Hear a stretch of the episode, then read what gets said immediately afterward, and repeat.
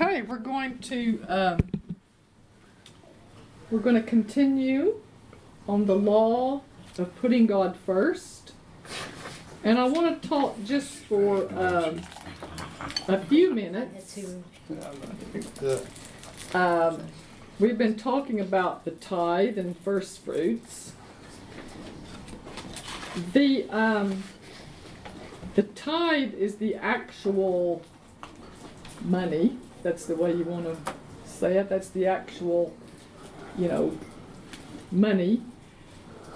But tithing is something we do with words.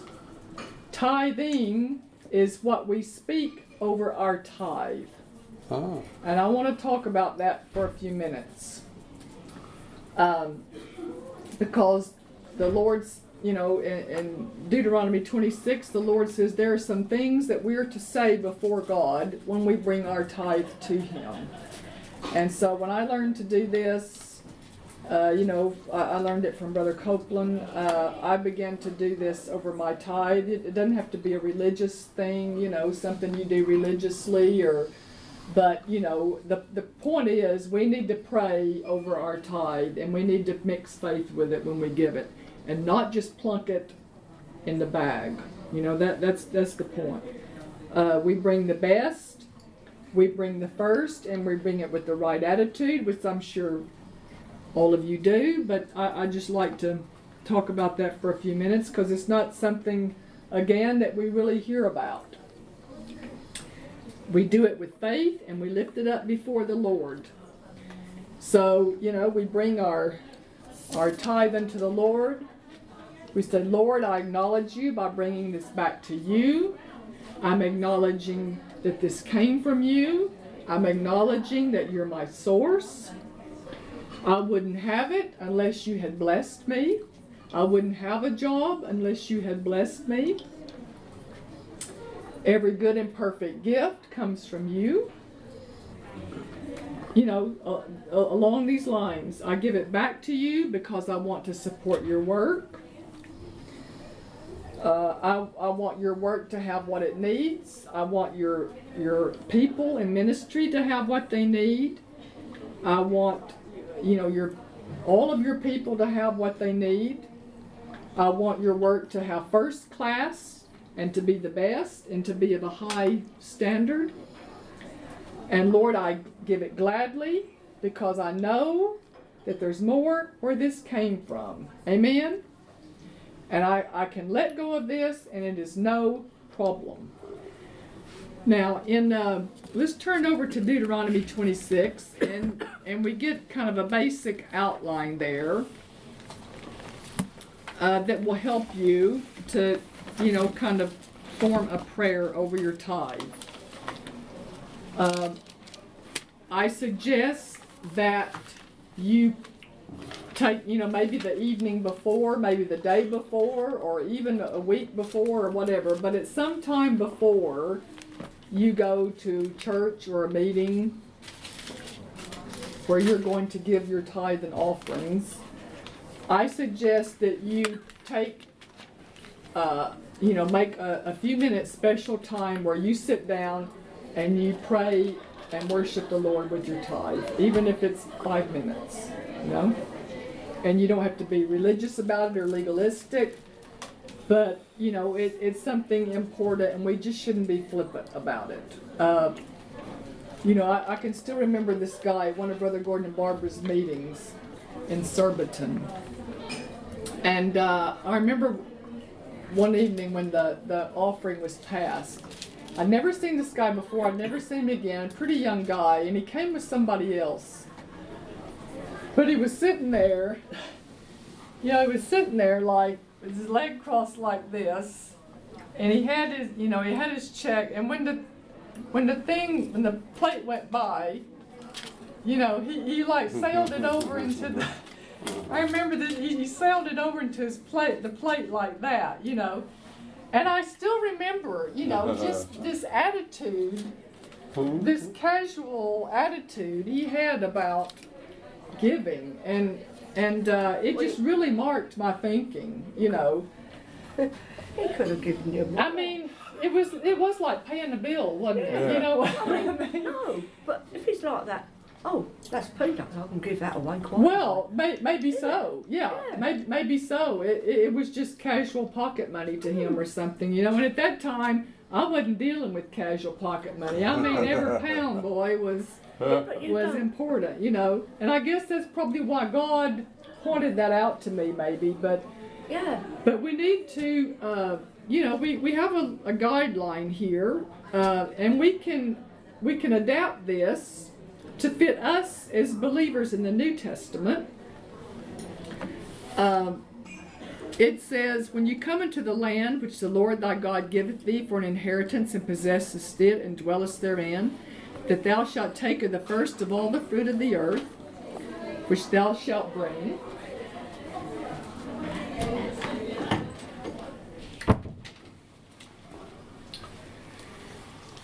uh, of thy land that the Lord thy God giveth thee, and shall put it in a basket, and shall go into the place which the Lord thy God shall choose to place his name there.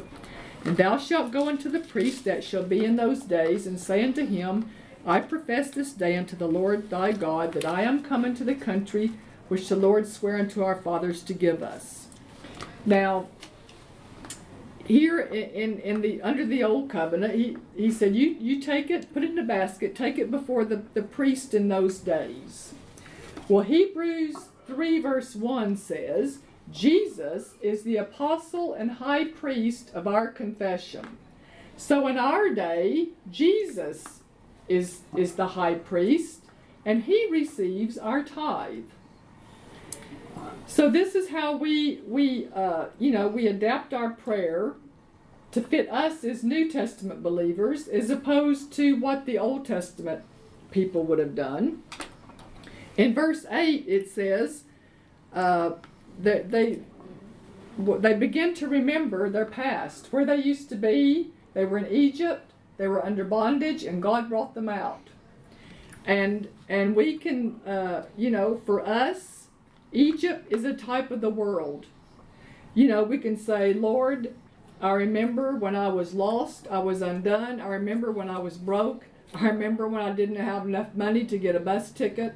I can remember having to walk to South London because I didn't have a bus ticket. I remember not only was I broke, I didn't know the Word of God. My mind was tormented, you know, constantly, and and and you just you just begin to recall, you know, uh, Colossians 1.13 says that He has brought us out of the dominion of He has delivered us out of the dominion of dar- darkness and has translated us into the kingdom of His dear Son.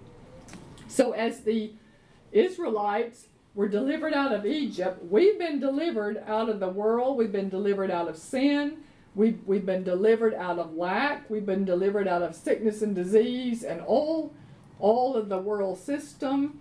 Um, and that's what we remember when we bring our tithe before the Lord. Just like the Israelites remembered how God brought them out of natural Egypt, we, we remember how God brought us out of the, the world and into the kingdom of God.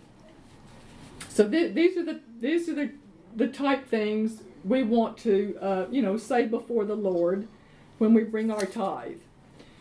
Uh, in the New Testament, you know, God is not pleased just like I said with that guy just plunking that check in the bag. You know, uh, we need to do something in the spirit, and we need to do it in faith. It doesn't matter how big the check is. That's not uh, that's not really what God's looking at. Like I said, He's looking at our heart. attitude. Yeah, and um, you know, so so we need to do something in faith, and we need to do it in the spirit. That's why I like to hold that check in my hand and pray over it, because I'm doing something spiritual, and I'm uh, I'm applying faith to this, and I'm believing. Amen. Uh, so we don't just go through the motion and pitch it in the bag, uh, you know, and just uh, w- w- we we we're just not going to do that. We're going to spend some time over this. Uh, so, like I said, take a few minutes before you go to church, maybe the day before, the afternoon before, or just you know, doesn't have to be a fixed time. Don't get legalistic about it. Don't get religious about it. You know, just before you go to church or a meeting, just pray over it before you get there. Um, and this is a strong way of putting God first. When you hear that a ministry has a need uh, in the area of putting the gospel out, you put these ahead of your own, uh, which, which we've already talked about. Uh, you know, this chap, uh, Deuteronomy 26 goes on to say, uh, you know, you sh- in verse 11, you shall rejoice in every good thing which the Lord thy God has given unto thee. That's what you just said earlier, Anne. You know, you get excited about what God's done for you and the goodness of God. That's exactly what you're doing when you tithe. When, when you bring your tithe to God, that's exactly the, the, the thing you're supposed to do and say and remember. So you're on the right track. You you just probably maybe never saw it in the Bible before, but this was an outline that God gave Israel for bringing their tithe and first fruits to Him. So we just adapt it to fit us as New Testament believers. So we would just rejoice, say thank you know, uh, you know, just be free about it. You know, I, I, you know, I just say thank you, Lord. You know, if it wasn't for you, I wouldn't have a job. I mean, I am so thankful. I have, you know, a job. I can't. I, I, I'm I'm shocked that Christians are not thankful that they have a job. If it wasn't for God, they wouldn't have a job. You know, there would be no increase. Uh, you know, and I, I'm so thankful I can bring this before you. I remember how broke I was. I remember living in that dump. I remember eating that can of cold Irish stew because I didn't have electricity, you know? And I remember how you brought me out. I'm not there anymore. I, I've got plenty now. And I can help somebody else. I will never be back there again. You know, you have redeemed me from lack. And you got the word of God to me and it set me free. You know, you got the word. The, the word is what ch- turned the things around, it's what turned the finances around. it. not only that, just everything. Everything and and I you know thank you Lord for give, getting me the word you know that's that was the source of my turnaround was finding out about these principles and the money was just a, a you know a byproduct of that so th- these are the things we want to say before the Lord when we bring our tithe into Him. Okay, so I just wanted to share that with you. Uh, you know, it, verse 13 says, I have brought away the hallowed things out of my house. I've given them to the Levite, the stranger, the fatherless, the widow, according to all you have commanded. It goes on down to verse 14. I have not eaten thereof in my mourning, neither have I given aught thereof for any unclean use, nor given aught thereof for the dead. Now we are supposed to say before God that we are, have not given our tithe to the dead. Unfortunately, there are some Christians, the, the few who do tithe, take their tithe to a dead church. And that is not where it really ought to be going. God said, bring it into the storehouse where wherever you are fed. That's where all or certainly part of your tithe should go. And if you happen to be going to a church that doesn't preach the word, it doesn't preach and teach these things, it doesn't encourage you to increase, you're not getting fed the, the, the truth of God's word, then, you know, I would say your tithe shouldn't be going there.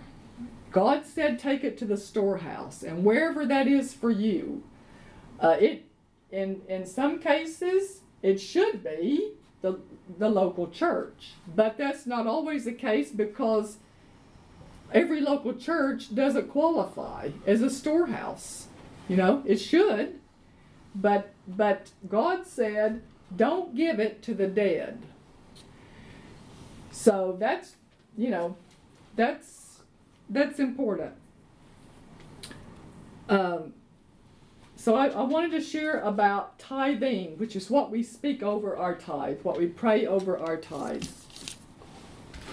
uh, then there at the end it says, you know, uh, I've avouched the Lord this day to be my God, to walk in His ways, to keep His to keep His word. Uh, you know, He He will make me high above all nations, and so forth. These are good things that God's saying over us. So we just we acknowledge these things, and we do it in faith, and we just pray over it before we bring it to the Lord. So I just wanted to spend a few minutes on that because that's important, and it's something you don't you definitely don't hear much teaching on. Um, let's go to Genesis. We're still talking about the law of putting God first. Genesis 4.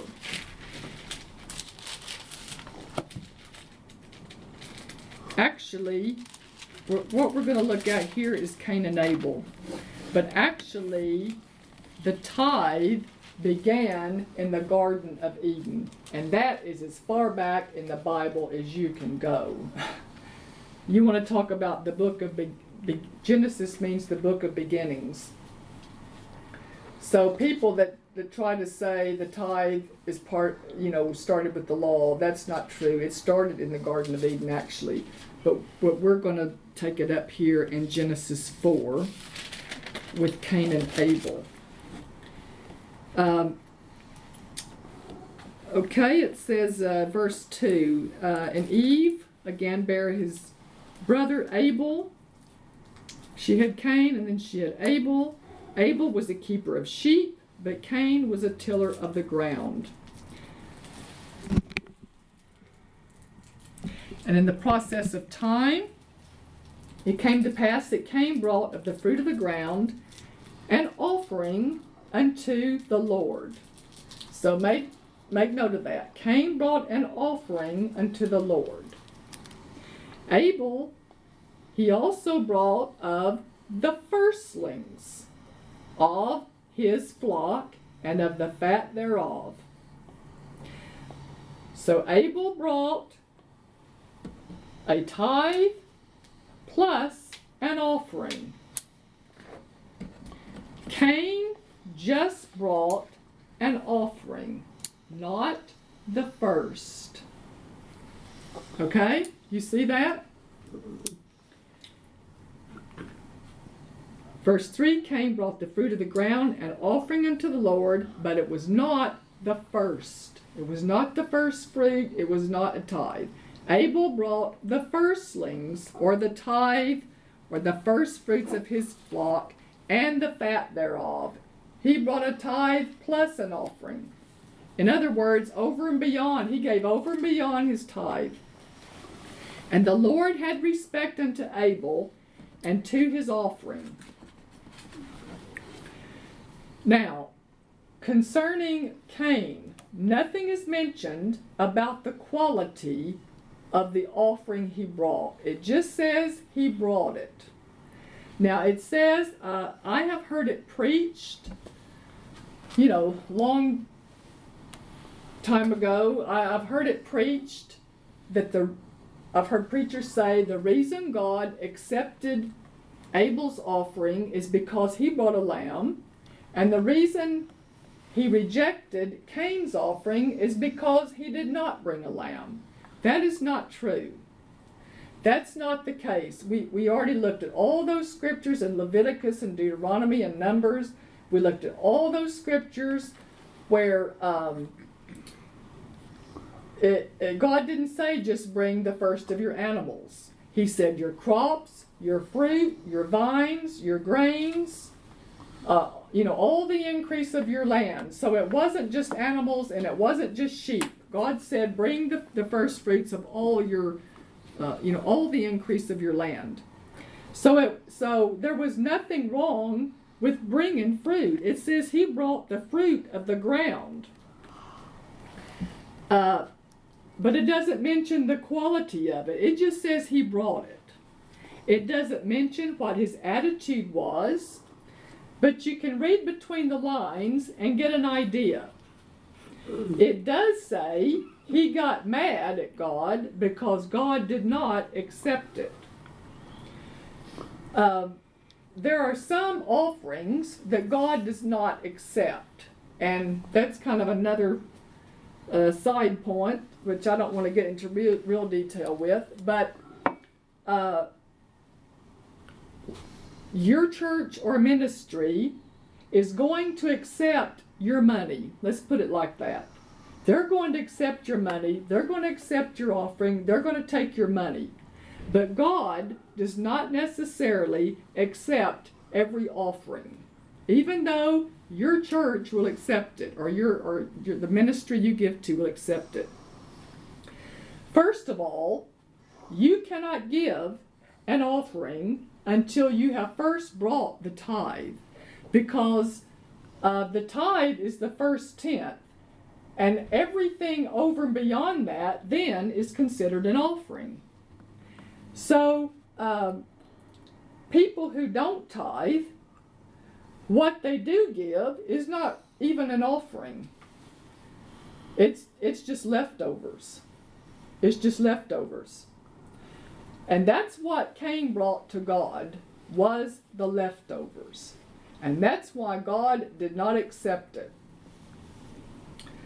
Um, Cain kept the first and the best fruit for himself, and he brought the imperfect fruit that wasn't fit to eat to God, and he called it an offering. And God said, I'm not accepting this. Now I can remember my father. Um, you know, he grew up on a farm, and they had grew their own food, and they they ate like kings. I mean, my grandmother was a fantastic cook. He said they had plenty of food. They didn't have anything else, but they had plenty of food. Uh, he said they ate like kings, and Arkansas is known for watermelons. You know, for one thing, and they grow the largest watermelons in the world. So they're not really the largest ones are probably not fit to eat.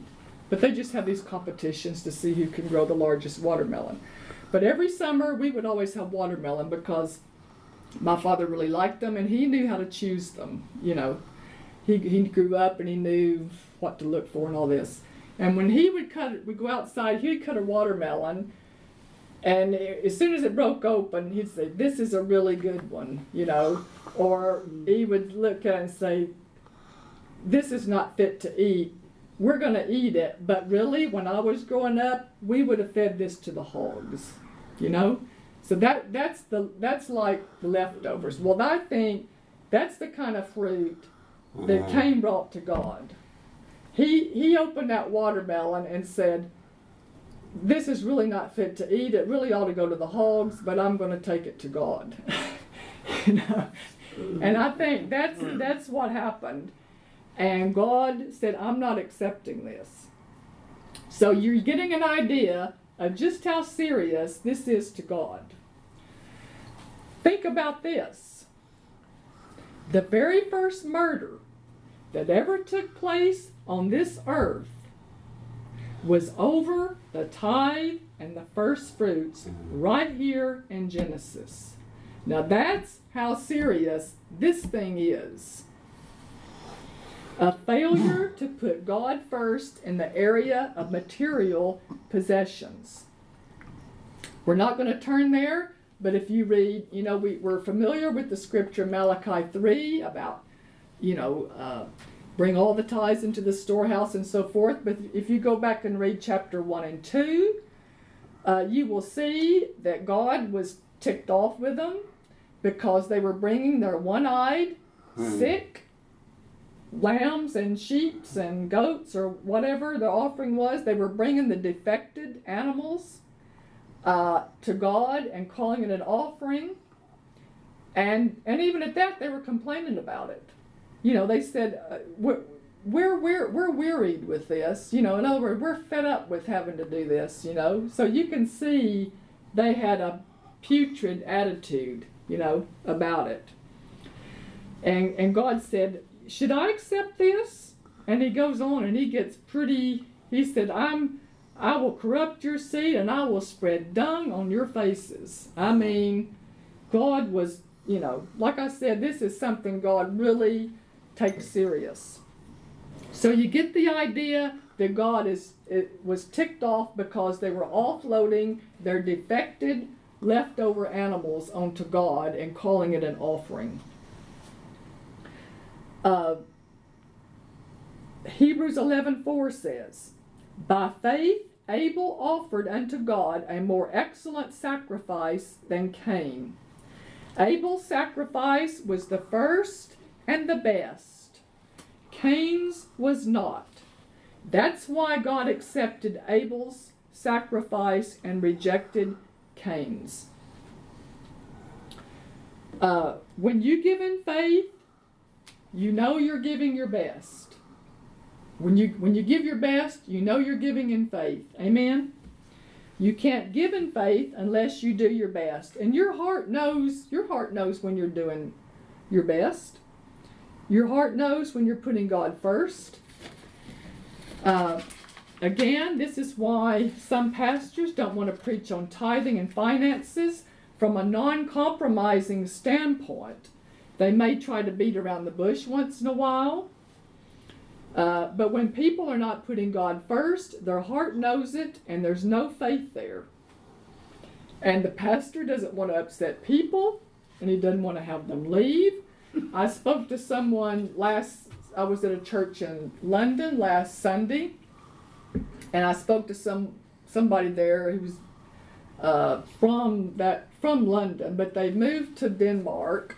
They're living in Denmark, and they were telling me about the state of churches in Denmark, which I guess they're pretty much the same all over Europe, England and Europe, really. But she was saying wherever she's, wherever they finally decided to go to church, the pastor preached a sermon on tithing, and she said by the time he was finished, half the room was gone. Half the congregation had got up and left. And I said, Well, I can kind of identify with that. I mean, I haven't exactly had people get up in the middle of a service and walk out yet, but I've had people not come back, you know, because I hmm. said things that they didn't like, you know, which is just the Bible. Yeah. But that tells you the state of things there. Um, so, uh, what happens in some churches, you will notice the pastor doesn't get up and take the offering.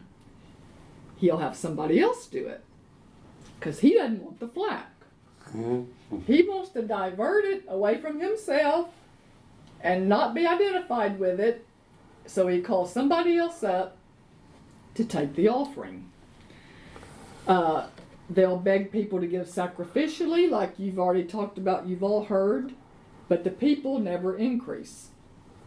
It's because they're not being taught the Word of God. They're not being taught these principles, they're not being taught to put God first, to give God their first and their best. God's work needs money, but God is more interested in your heart. God wants to know that you are truly doing your best and putting Him first. And your money is a measurement of your commitment to putting God first. This is why money is a touchy subject among many Christians who give lip service to it, but it becomes evident when it comes to getting in their pocket. Uh, you know, we, we all know, we've, we've heard uh, people and ministers that use these scriptures and principles to manipulate people, uh, you know, to line their pockets for personal gain, you know. They beg for money and, you know, send me a thousand pounds and I will send you a genuine rock from the Sea of Galilee, you know, or something like that, you know. Uh, but that's not where I do my giving. I don't give do my giving to places like that. Uh, you know, some people are quite gifted in that area. They can prophesy money right out of your pocket into theirs.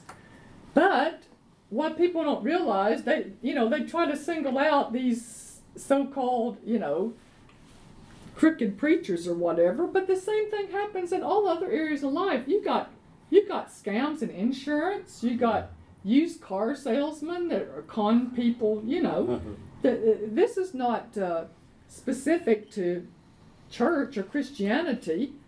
Uh, you know, you, you, you get con people and, and insurance and things like that, but we don't do away with the insurance industry or the used cars just because, you know, once in a while there's a salesman out there that's Yeah. a bit, you Right. know, on the con side. So, um, you know, that that's why the criticizers are out there trying to paint all of us with the same brush. Yeah. And I'm not, you know, but I'm I'm not going to back off of it. I'm not going to back off the truth of God's word, even if they accuse me of doing that. You guys know I don't do that. I have never even written a letter asking anybody Uh, for money, and I, I won't. I do receive offerings, but this begging for money, I just can't abide it, you know?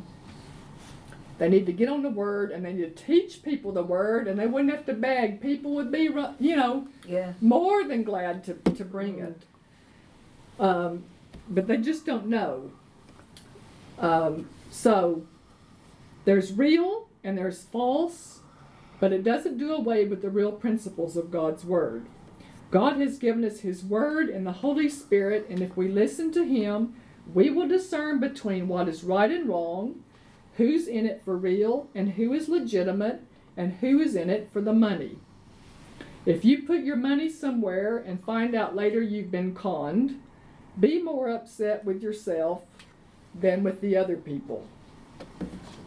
Many people are not led by the Holy Spirit. They are led by who cries and begs the loudest, you know, shows pictures of starving kids somewhere, you know, and things like that.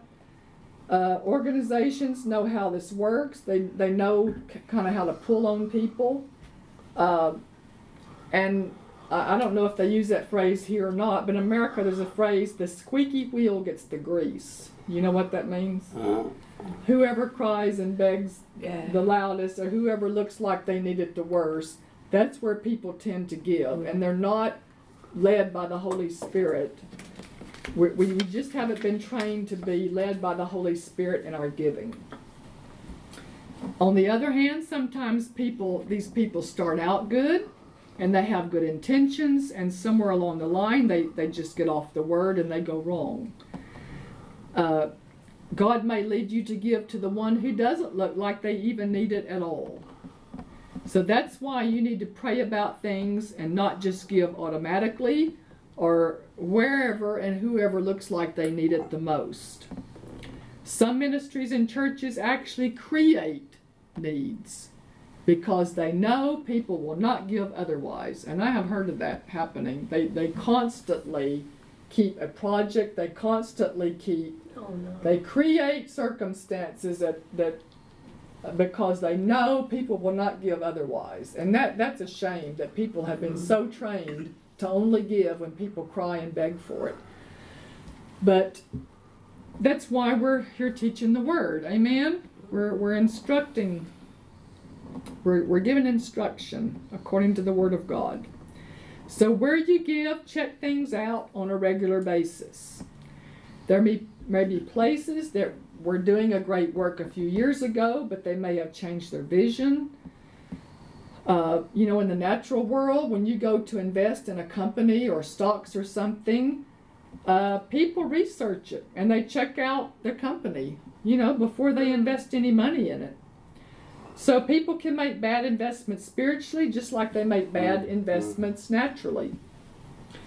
In 2 John uh, 10 and 11, it says, If there come any unto you and bring not this doctrine of Christ, receive him not into your house, neither bid him God speed. For he that biddeth him God speed is partaker of his evil deeds. So, you know, if, if people are consistently uh, preaching error and you're consistently listening to error, then he says, knowingly or unknowingly, you're partaking of their evil. And don't put a penny in that kind of a thing because God said, uh, uh, you know, He said, don't even say God bless you because you don't want God to bless somebody who's preaching error, you know. Walk in love with them, pray for them, pray that they will come out of it, the eyes of their understanding will be open to the gospel and the glorious inheritance in the saints, but don't help them propagate error. By honoring God, you acknowledge Him as your source, and He will bless you and increase you. Amen? He's first above everything. Uh, let's look uh, at one more place on this subject uh, Haggai, right over toward the end of the New Testament. You find Malachi and come back a couple of books. You come to Haggai.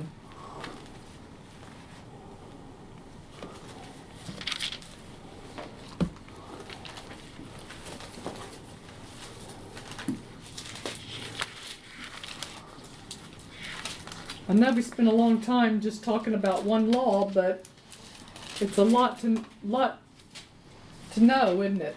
That that just gives you some a little inkling of how much the Word of God has to say about these things. You know, we're we're just talking about one one law, one law of increase, and we've been here almost three hours. You know, so there's a huge amount of huge amount the Bible has to say about.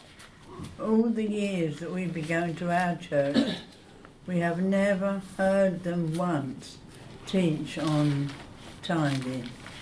And they just chuck the bag round.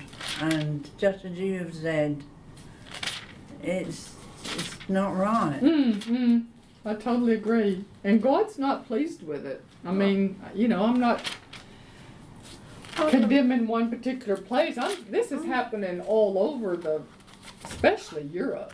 You know, I mean, but all over the world. What I'm talking about is 1966, and it was the same part. Well, it was before it was all the pastors, well, ministers as they were called then. but this was the one that became minister, then changed to pastor. Um, and he sat in his vestry and for a day. And it really looked as if it was begging for money Mm, because it was the it was the church's giving day. mm, mm, And I thought myself, this is wrong. mm, I mm, thought, you're forcing me to do something that I don't want to do. mm, and mm. what it was doing. You can't give cheerfully like that. You can't give cheerfully. well, but I was growing up as a child in the Sunday school with these words because I used to go there Sunday evening, Sunday morning, um, often with my grandparents or my parents. And I thought, it got to the point where, no, I can't be forced to give. Mm, mm. And it was the forcing You of giving be. Yeah, yeah. that was stopping me from doing it naturally. Mm-hmm. And it's no wonder people have been put off from going to church. You know, it, it's, it's no wonder. Let's look at um, Haggai uh, before we take another break.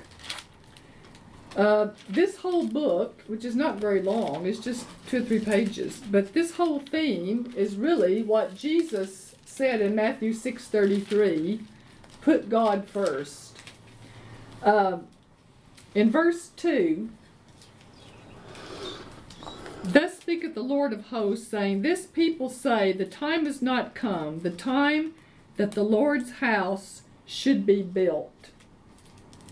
So the, the people were saying, It's not the time to do the Lord's work, it's not the time to do the Lord's things.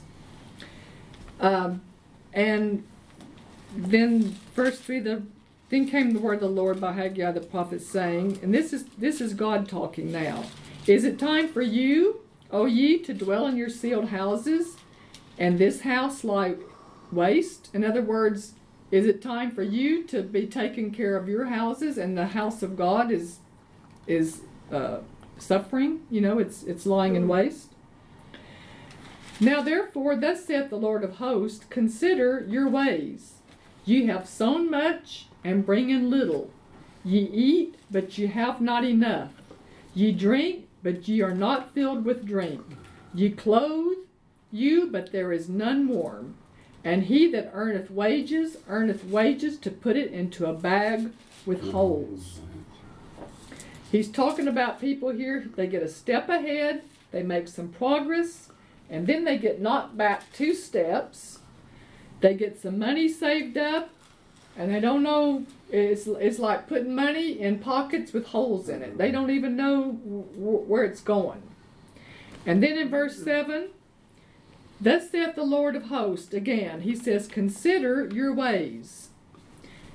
Um, Go up to the mountain and bring wood and build, build my house. And I will take pleasure in it, and I will be glorified, saith the Lord. You looked for much, and lo, it came to little.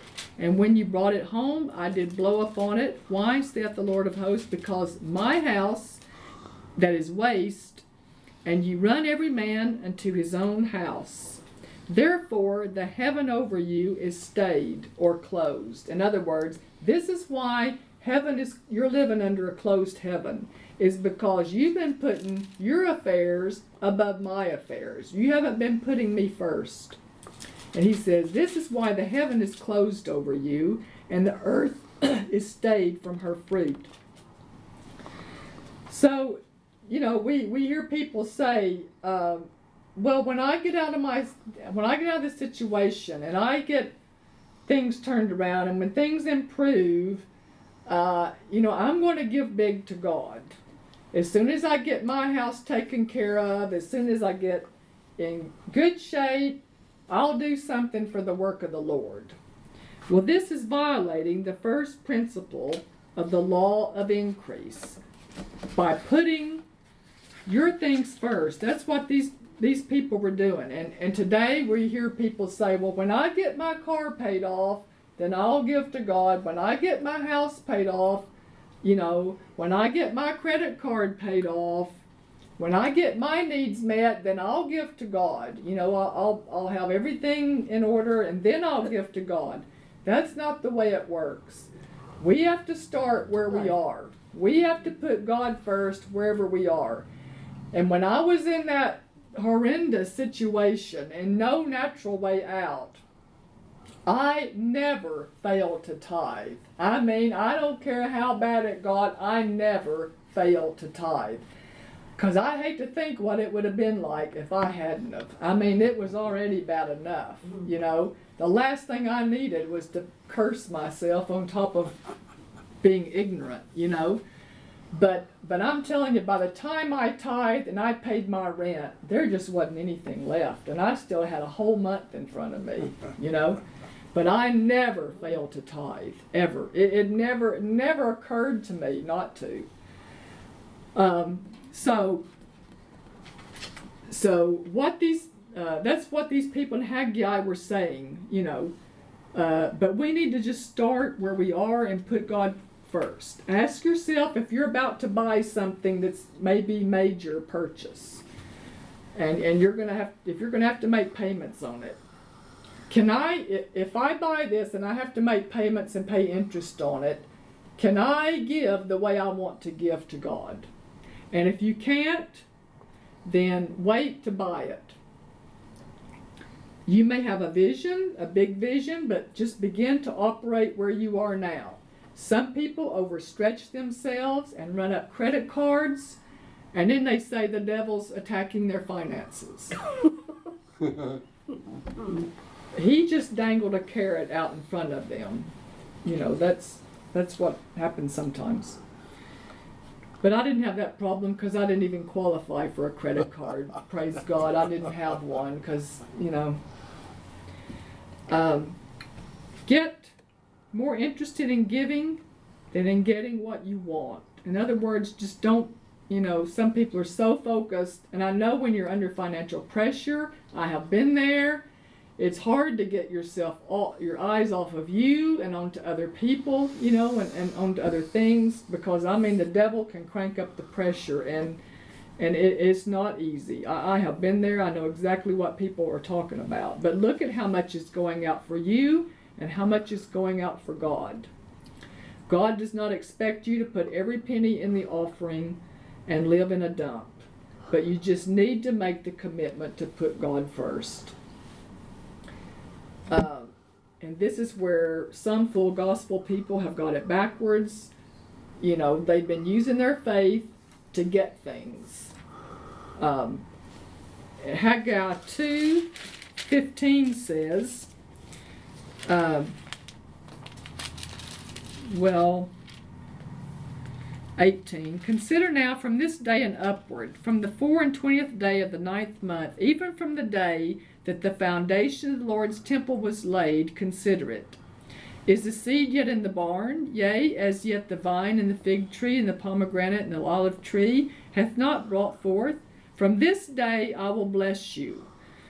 God said, You had all these problems, you've been in lack, but from the day you started building my house and putting my house before your house, I began to bless you from that day forward. So, this is a principle of, of putting God first. Use your faith to get into position to give more and not just get for, get more. And this is what really excites me and inspires me when I hear Brother Copeland and, and other ministers like him. Um, you know, the, the criticizers focus on their things and their car and their house and all this. That's not what I mean that that's good. It's fine. It's their inheritance. It's our inheritance. You know, I have a dream house, a dream car. I don't have it yet, but I've got a picture of one. I'm not there yet, but I, you know, everybody should have a a dream, you know, and it's part of our inheritance. But what really excites me when I hear them talk along these lines um, is is what they're able to give. You know, when I hear, and they don't talk a lot public, you know, they don't brag a lot about what they give. They give loads just anonymously, but in order to cur- encourage other people, they give, they talk some about what they give, you know, um, and it's obvious they do because that's they're that's why they're so blessed is because they're they're such givers. But what really excites me is when I hear them say, we were able to give $100,000 to build a new church in Russia. Now that's what excites me. That's what really inspires me, you know. Yeah. Are we paid to have a Bible school built in South America? That's that's what really to me that's the wow factor. But see the criticizers, they don't look at what they give. They, they don't look at what they're doing for God. They don't look at the thousands of kids that, that these ministers feed around the world. They don't look at, you know, I mean, one of the top ones is really, well, there's a number it's really criticized, but people talk about Joyce Meyer like she's a dog. And, and she's feeding thousands of orphans all Yeah. over the world. There are Right. these prostitutes and women in these third world countries that are just you know uh, she's getting them out of prostitution and all this human trafficking and getting them into a safe place and getting them the gospel and building churches and all these wonderful things that are just christians are just blind to. They're just blind. They don't want to know. They just say oh she's got a big car. Or oh look at her house or oh her kid's got a big car. Who cares? It's just a car. They make cars every day. I mean uh, all they that, that's all they're focused on is just criticizing. They never mention how much she gives. They never mention what she's doing all over the world. I mean, that is just either blind, willful blindness, or deception, or it is just so evil. You know, Guilt. jealousy. And Yeah, guilt. jealousy. A Well, lot of it is jealousy. Yeah. Conscience is being pricked in, Mhm, a, mhm. in a way. But but boy, when I see them doing stuff like that, I say that's what I want to be able to do. That's that's where I want to be able to get. Um, I, I just think that must be the one, the most wonderful position anybody could ever be. You know. But- Um, and and that's kind of giving is why they have a nice house and a car, and they don't all drive the most expensive cars. I mean, the last I heard, Brother Copeland drove a, a GM Yukon, which is just an ordinary, everyday ish truck. Yeah. I mean, you know, uh, they, you know, so people get hung up about the most trivial. This, a lot of Yeah, this stuff is just gossip from, like you said, jealous and Okay. judgmental people. But Bob, when they when these people write a book, they don't uh, overjoy all what they've done. No. They just give a small little idea Uh, of how that work is Mm. going on. They're not boasting. Yeah, absolutely. They're, they- they're not. They're Okay. not They're uh, not blowing their own to boast. trumpet. Yeah, No. they, they don't want to to bring. They don't want to. You know, Yeah. put it on the BBC. You know, so I, I understand. Like I said, they don't talk a lot about their giving, but in their magazines you see what they're doing and Yes, things like that, yeah. and they they let you know what they're doing because you think I'm a part of that. You know, but they don't. Like you said, they don't bring They, they, they, attention to themselves. You they, know? have got- got a sensitive way of writing Mhm, for mhm. non-Christians. Yeah, yeah. Mm. Um, well, our, our friends in Guatemala, they went over, the family, the uh, mother, father, son and a daughter. They went over there as missionaries and they started to look after four children. Now they've got 280, Mm, and, uh, Yeah. Yeah. 280 children that, who are Mm. starved or being gangs or on the streets. mm, But they're teaching them, giving them an education, but they're teaching them about Jesus first and foremost. mm, Uh, feeds them every day, clothing Yeah, them. Now the Mhm. parents are coming in to help because I see what's happening with their children. Yeah. I admire that mm, very Yeah. much. mm. Very much. But, um, they need to, you know, those people need to know that it's God's will to bless them, you know, so that they don't carry on another generation of poverty. Yeah. You know, they need. That's why they need to know these things Yeah. because poverty grows Oh, yeah. and it just gets passed on from one generation to the Yeah. other. Because that's all It- they know, yeah, isn't it? yeah. Mm. If you don't know the word of God, they just think it's it's normal, and, Yeah. and there's nothing to break that cycle. Because it is normal to them, isn't it? Yeah, and and and unle- if they're not, well, even they can even be born again and still live in it because, like, I mean, I grew up in church, but I didn't know anything No. about it. You, you, Mm. if you don't know these principles, you you just don't know. Um, You just don't know that there's a way out, and you don't know how to get out. Um, so praise God. Did you learn something about putting God first? Yes. Amen. oh, yeah. Hallelujah. Amen. I've learned something as well. That day when I couldn't come to uh, the Electric Theatre because there was no, I got four, three or four different routes I could have used, and not one of those routes on Sunday could I get to a church in Wimbledon, Mm. and it was my car. See that lady there with that bon- the car boot up, yeah. Go and ask her, and it was led into the Electric Fe- Theatre, and I've never lost it since. Amen. Right up to Amen. now. You're still here. Yeah, Amen. You're still here. went here. to Wimbledon. Praise God. Mm, Amen. Peter and Anna's still here. yeah. Amen. It works. It's getting better, isn't it? Yeah. Amen. And Deborah's. This is what I'm looking for. I don't know what point Deborah's at, but you're going to increase as well. Amen. Amen. Amen. Praise God. I've never, I mean, I learned, when you just asked about if we learned something, I, I was straight coming to mind